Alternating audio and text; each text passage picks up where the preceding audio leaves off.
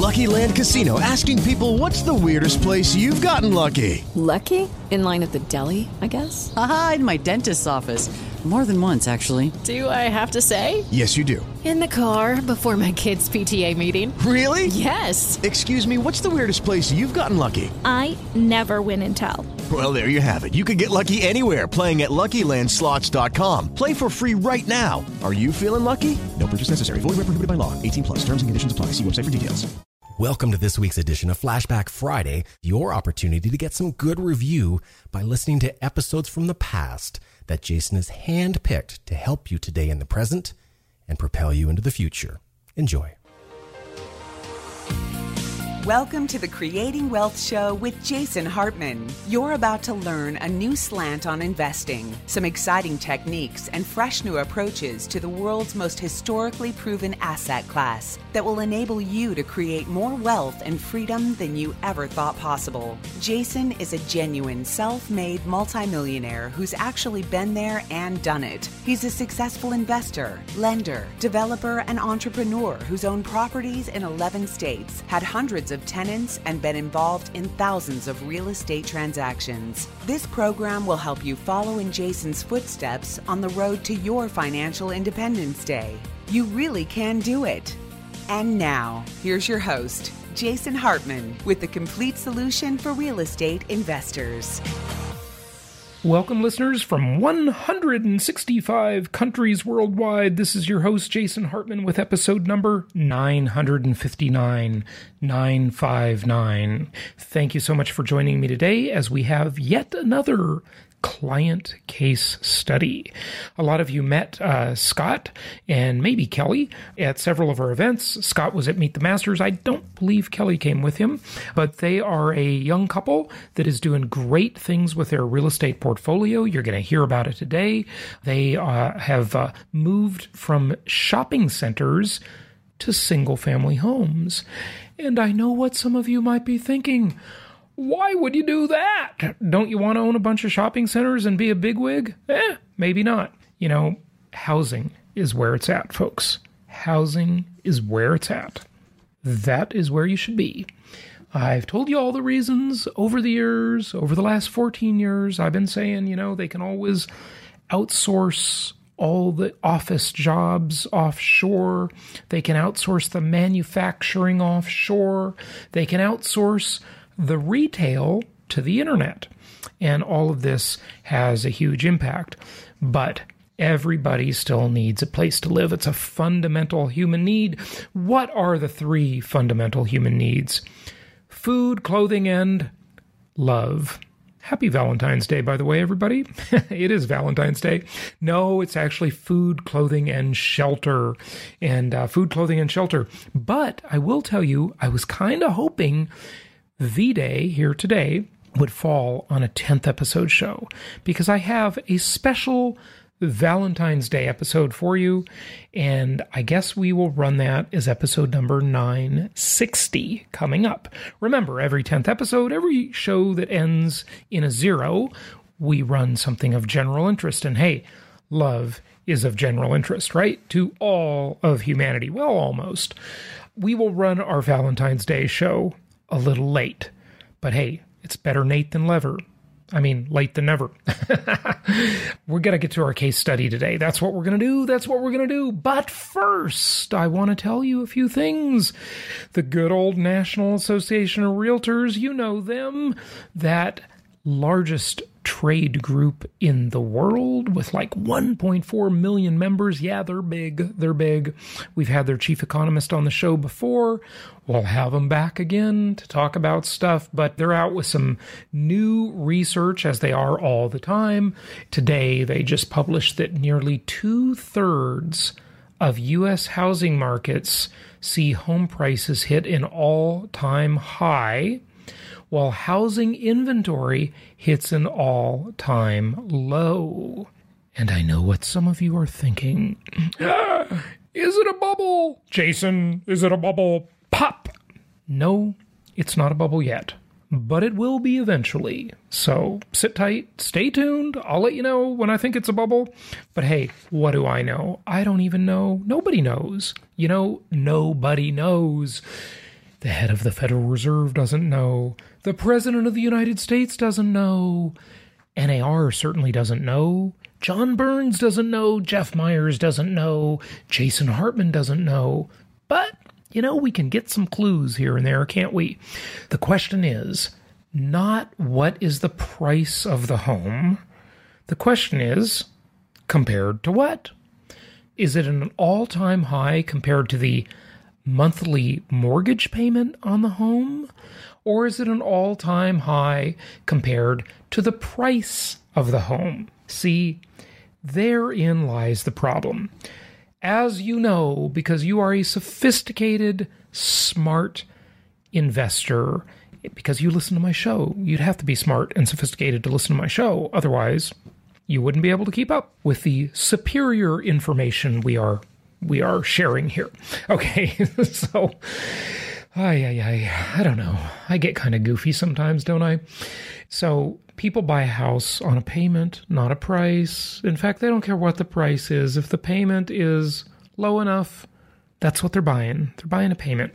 So it is not at a all-time high based on the payment. And then you have to ask geographically, where are you talking about? Two thirds, two thirds of U.S. housing markets. Well, is that of the Case Shiller 20, or is it all 400 ish housing markets nationwide? And that is the question we need to ask, right? We need to know this stuff because the Case Shiller is heavily loaded. In fact, three fourths of the Case Shiller 20 are cyclical, bubble oriented, crazy markets that I wouldn't touch with a 10 foot pole. In fact, where do you think that saying came from? Do a lot of people carry around, like in the old days when someone came up with the 10 foot pole saying, did people carry around 10 foot poles and decide not to touch things? I don't know. It's goofy. It's funny saying, right? Uh, okay, so consumer satisfaction research, eh, that's boring. Who cares about that? You know, these groups are always doing surveys to say how great they are, right? I'm not going to share anything with that with you. But this one's interesting also from NAR. Housing affordability declined from a year ago in December, moving the index down 2.3%, moving it down 2.3% from a year ago. And this is December to December. Obviously, it's it's not December anymore, as we know, because hey, there's a clue. It's Valentine's Day we know that's not in December, don't we? So, uh, yeah, housing affordability declining, but still in the linear markets, it's not far off. Housing affordability is still pretty good, and that's why inventory is so low and the market is booming. In the cyclical markets, though, man, there's going to be a bloodbath. Some people are going to get hurt. They're going to get hurt, I'm telling you. Watch out you know, we've got this event coming up in Silicon Valley, March 3rd, San Jose. Hope you're going to be there and join us for Jason Hartman University. Go to jasonhartmanuniversity.com. And one of our clients, Greg, who was at Meet the Masters, of course, and uh, many of our other events, he sent me a Voxer message this morning and he said, Jason, I will be there on March 3rd in Silicon Valley, and I am trying to get some of my California friends to come and hear what you have to say. And I just can't peel them away from thinking. Now, he didn't exactly say this. I am I'm using some poetic license, so let me run with it. because this was the gist of it. I can't peel them away from the fact that they think they are all brilliant geniuses because they speculated on a house in a cyclical market and the price went up. And you know the old saying, you've heard me say it. I don't know if this is actually an old saying like that 10 foot pole thing, but at least I say this everybody's a genius in a bull market aren't they? Everybody's a genius in a bull market.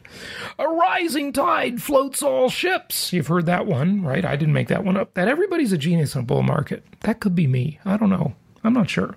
I'm not going to take credit because I'm not sure. I deserve credit. But anyway, you know, if I was Bill Clinton, I would take credit for everything, even though I didn't do it.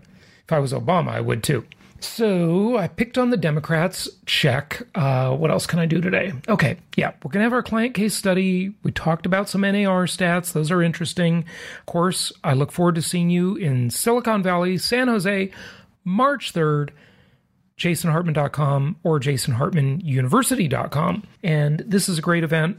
We'll only have it once this year, I think you will learn the math of real estate. You'll learn how to do the math. In fact, that's another thing that Greg said to me. He said, You know, these California people, they just don't know how to do math. Now, he didn't mean that broadly, but if they knew how to analyze a real estate deal, they would never invest in these total fluff, crazy, nutty markets. What goes up must come down. Hey, that's an old saying too, like that 10 foot pole thing.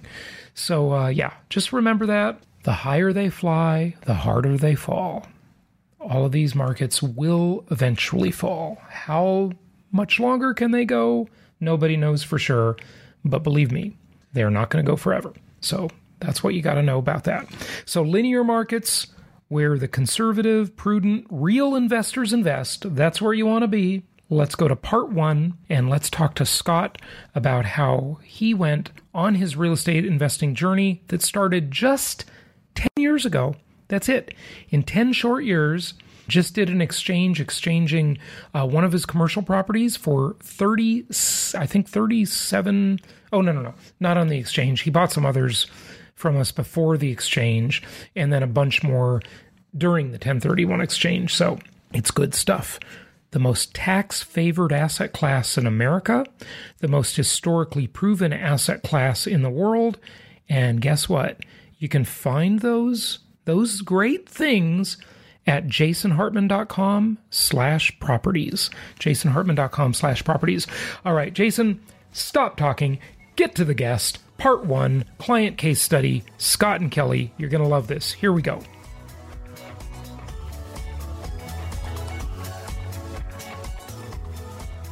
Hey, I want to bring to you another case study. We have a couple of wonderful clients uh, that volunteered to be on the show.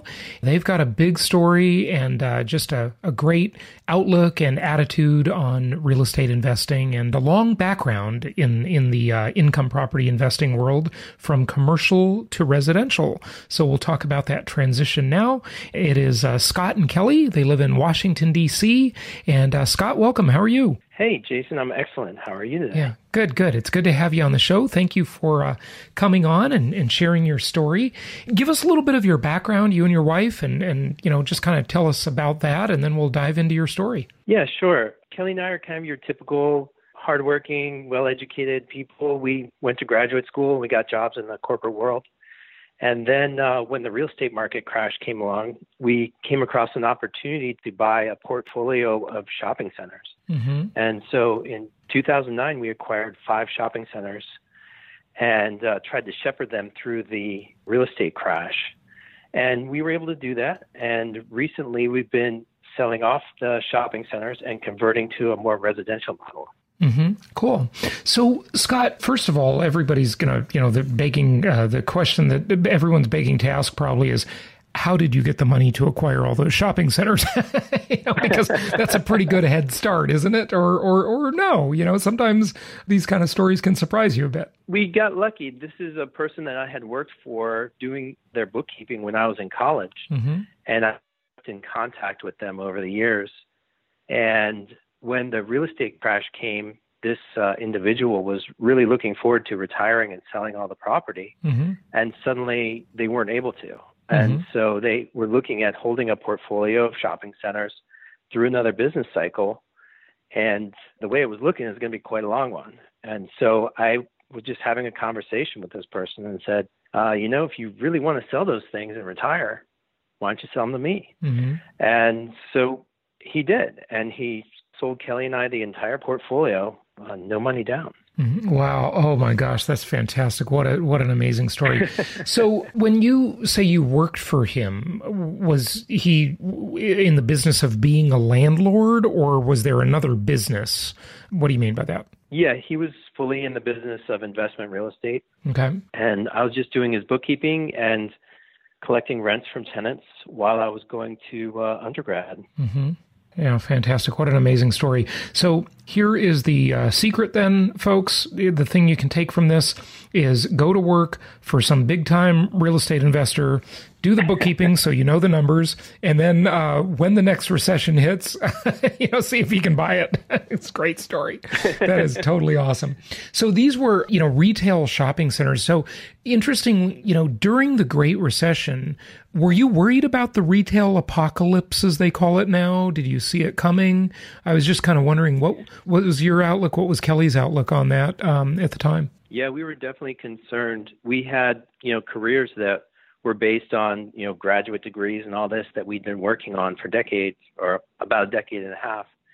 And we had to make the decision to give up on both of those careers and go full time into managing shopping centers. So mm-hmm. yes, we were very concerned about all the risks associated with that. But in the end, we found that we didn't have that much difficulty. I mean, retail is definitely changing, but all neighborhoods need a barber and a beautician and a nail salon and a liquor store and mm-hmm. those kinds of things. And the kind of neighborhood strip centers that we have, they've survived okay. Right, right, because they don't have the big box and the other stuff that's affected by the online, uh, the online takeover of retail. And you know, I got to tell you, it concerns me. The typical thing that happens in every business is you get whenever you get some big player, they'll come in and essentially buy the market by undercutting it.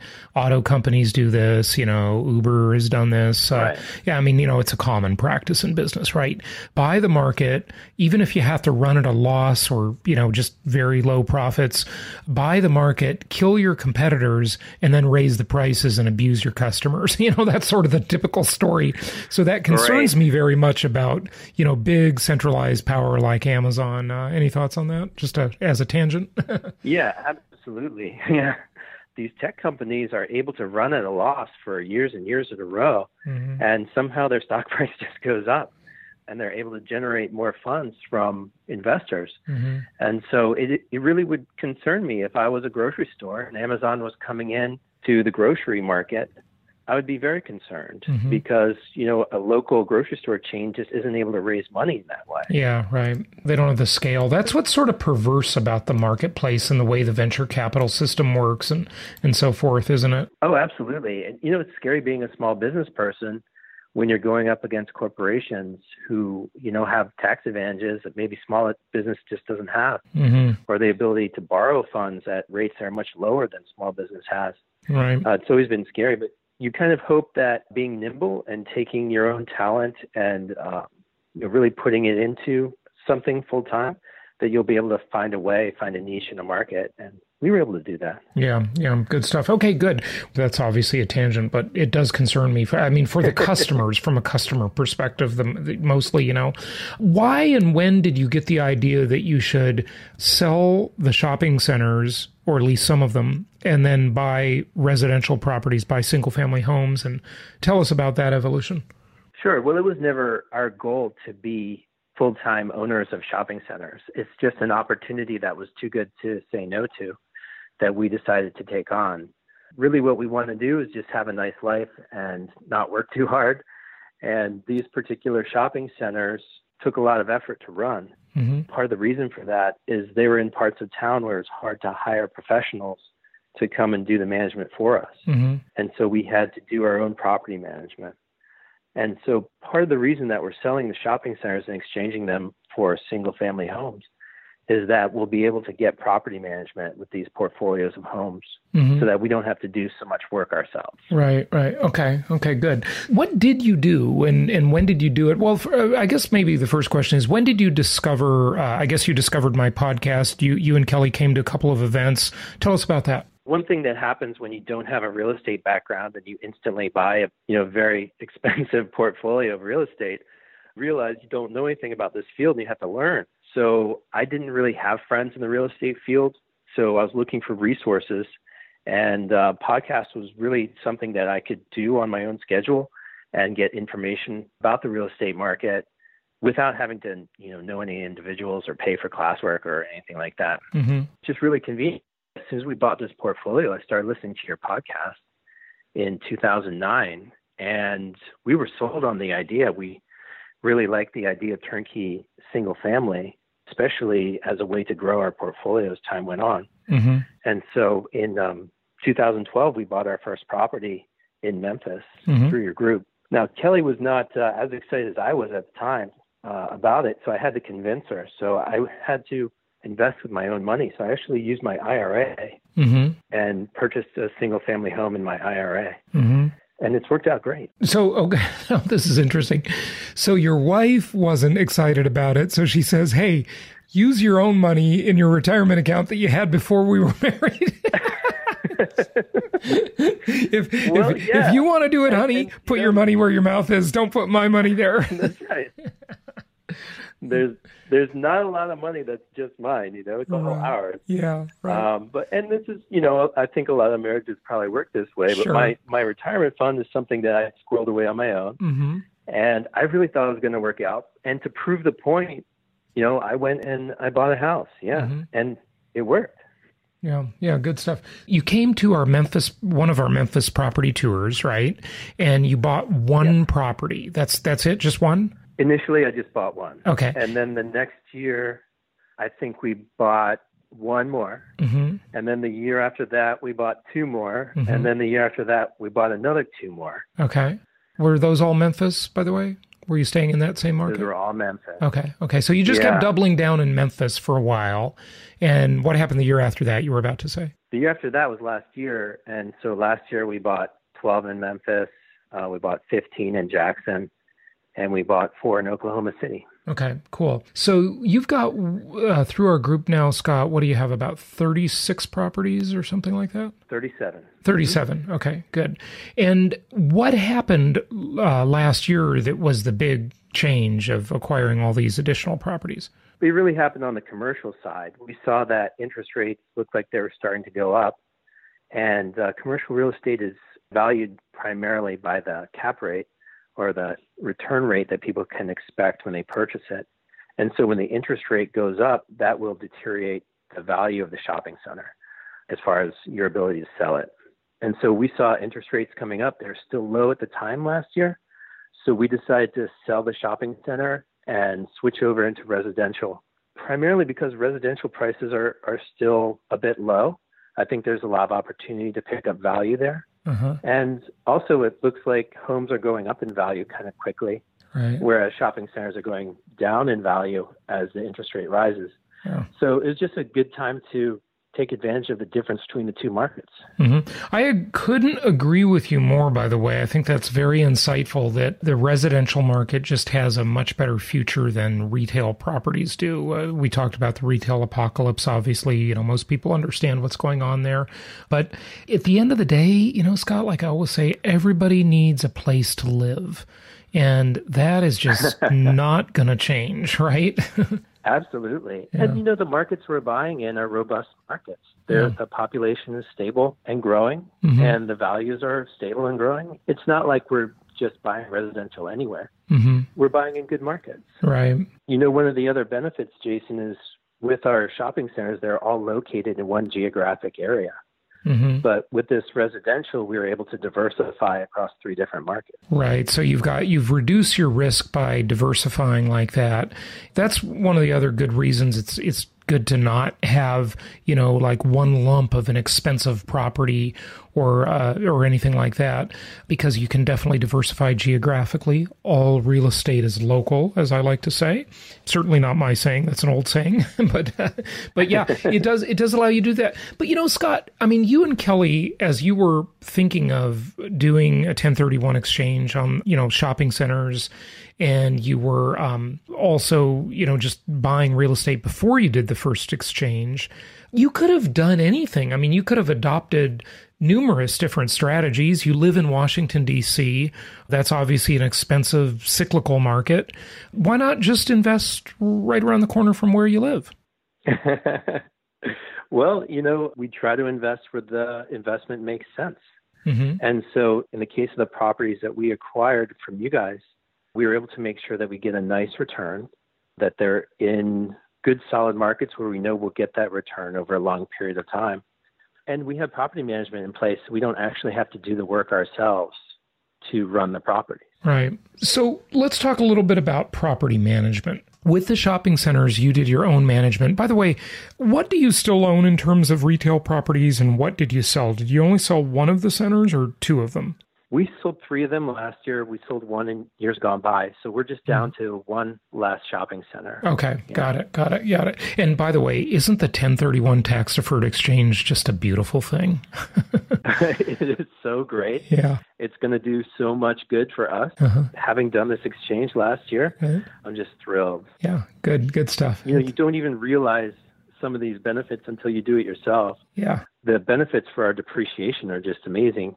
And I did it last year. If I were to do it in 2018, it would be even better. Mm-hmm. And you mean because you got to restart the clock on your depreciation, and plus the residential properties have a shorter depreciation schedule. It's about 25% shorter, which means you get more tax benefit more quickly, right? Right. And the life of my investment is probably not going to be 40 years long. So, in the case of a commercial depreciation schedule, I'd almost certainly never get to the end of it. Mm-hmm. But with the residential, I'll be able to get a lot more, capture a lot more depreciation. Right, right. If there's a, a couple of newbies listening to the real estate game, depreciation makes income property the most tax favored asset class in America. uh, it is the most wonderful benefit, and uh, it's such an oxymoron that you can have appreciation and make money on that, and you can have depreciation and save a ton of money on that at the same time. It's it's, it's such a great great asset class. It really is.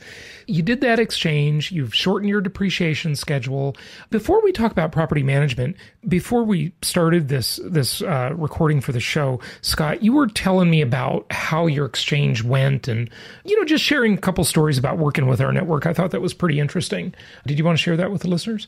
Well, luckily, when you're selling commercial real estate, the timeline for selling a property is quite long. So we were under contract and still had 90 days to go before we got to the actual closing of the commercial property. And so I had a few extra days to do some property tours. So I, I got in contact with Sarah, my investment coordinator over there, and we went and visited, or I went and visited a few markets and got to know property managers, got to see their product, and I was pretty sure I knew which markets I was going into mm-hmm. on the closing day. On the closing day, I had 45 days to identify my properties.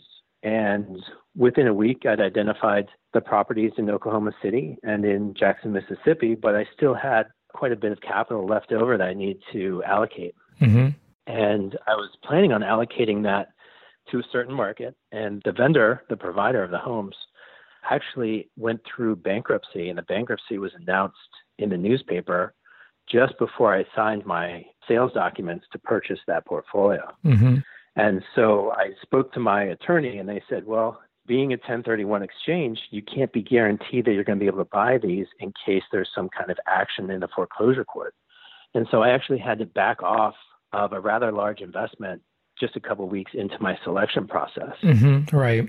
I found a new market and I was all set to reinvest with this other company, mm-hmm. other provider, this time in Memphis. Right. Another one of our local market specialists. Yeah. I had lined up uh, another rather large portfolio and I was getting ready to sign to purchase these.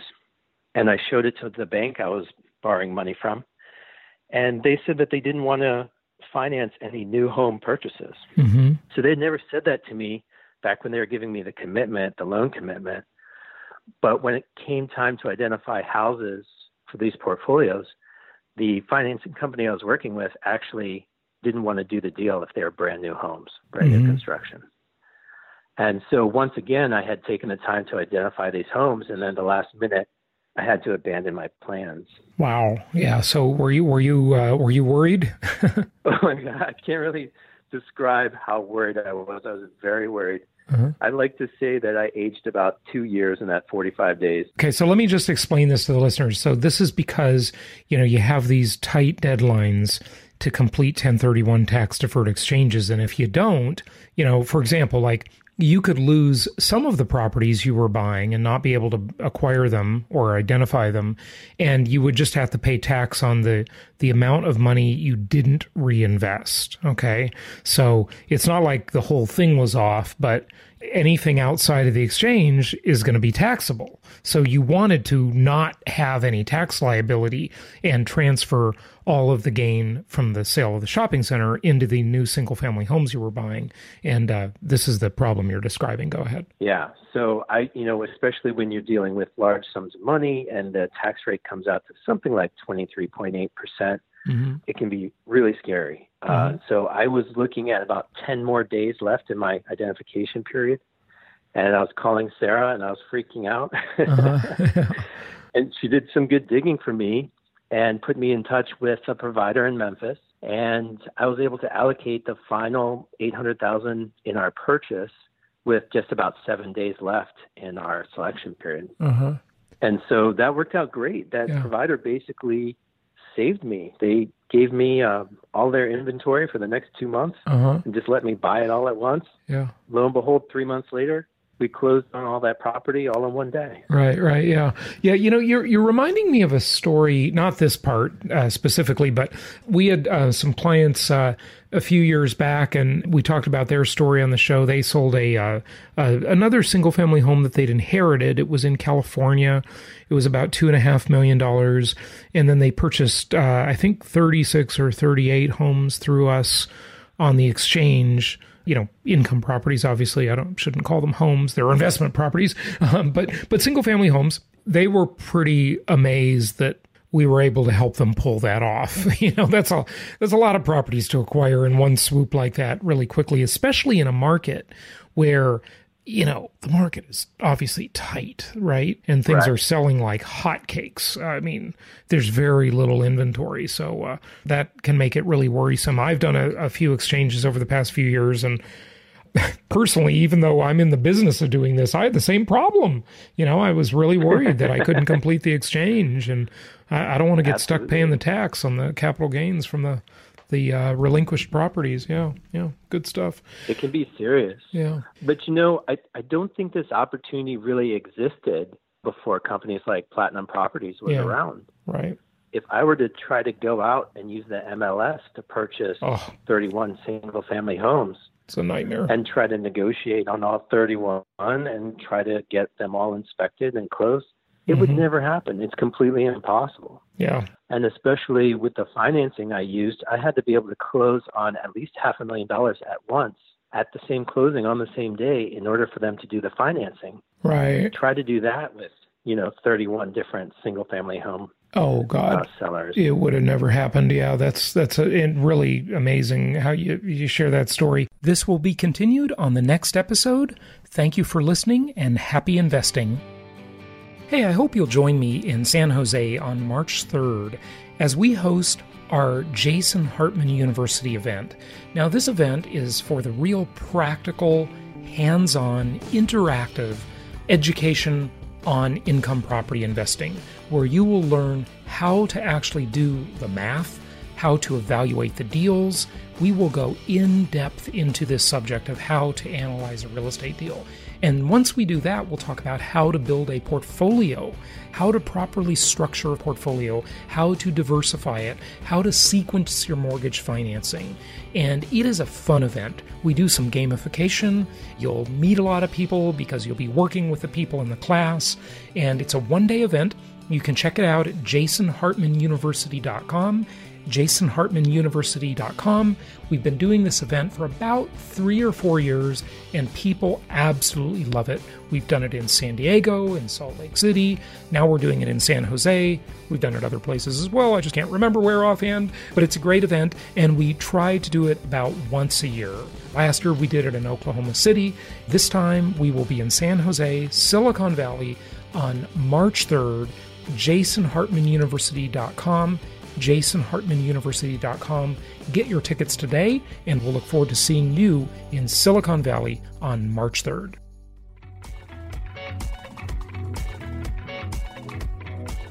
Thank you so much for listening. Please be sure to subscribe so that you don't miss any episodes. Be sure to check out the show's specific website and our general website, hartmanmedia.com, for appropriate disclaimers and terms of service. Remember that guest opinions are their own, and if you require specific legal or tax advice or advice in any other specialized area, please consult an appropriate professional. And we also very much appreciate you reviewing the show. Please go to iTunes or Stitcher Radio or whatever platform you're using and write a review for the show. We would very much appreciate that. And be sure to make it official and subscribe so you do not miss any episodes. We look forward to seeing you on the next episode.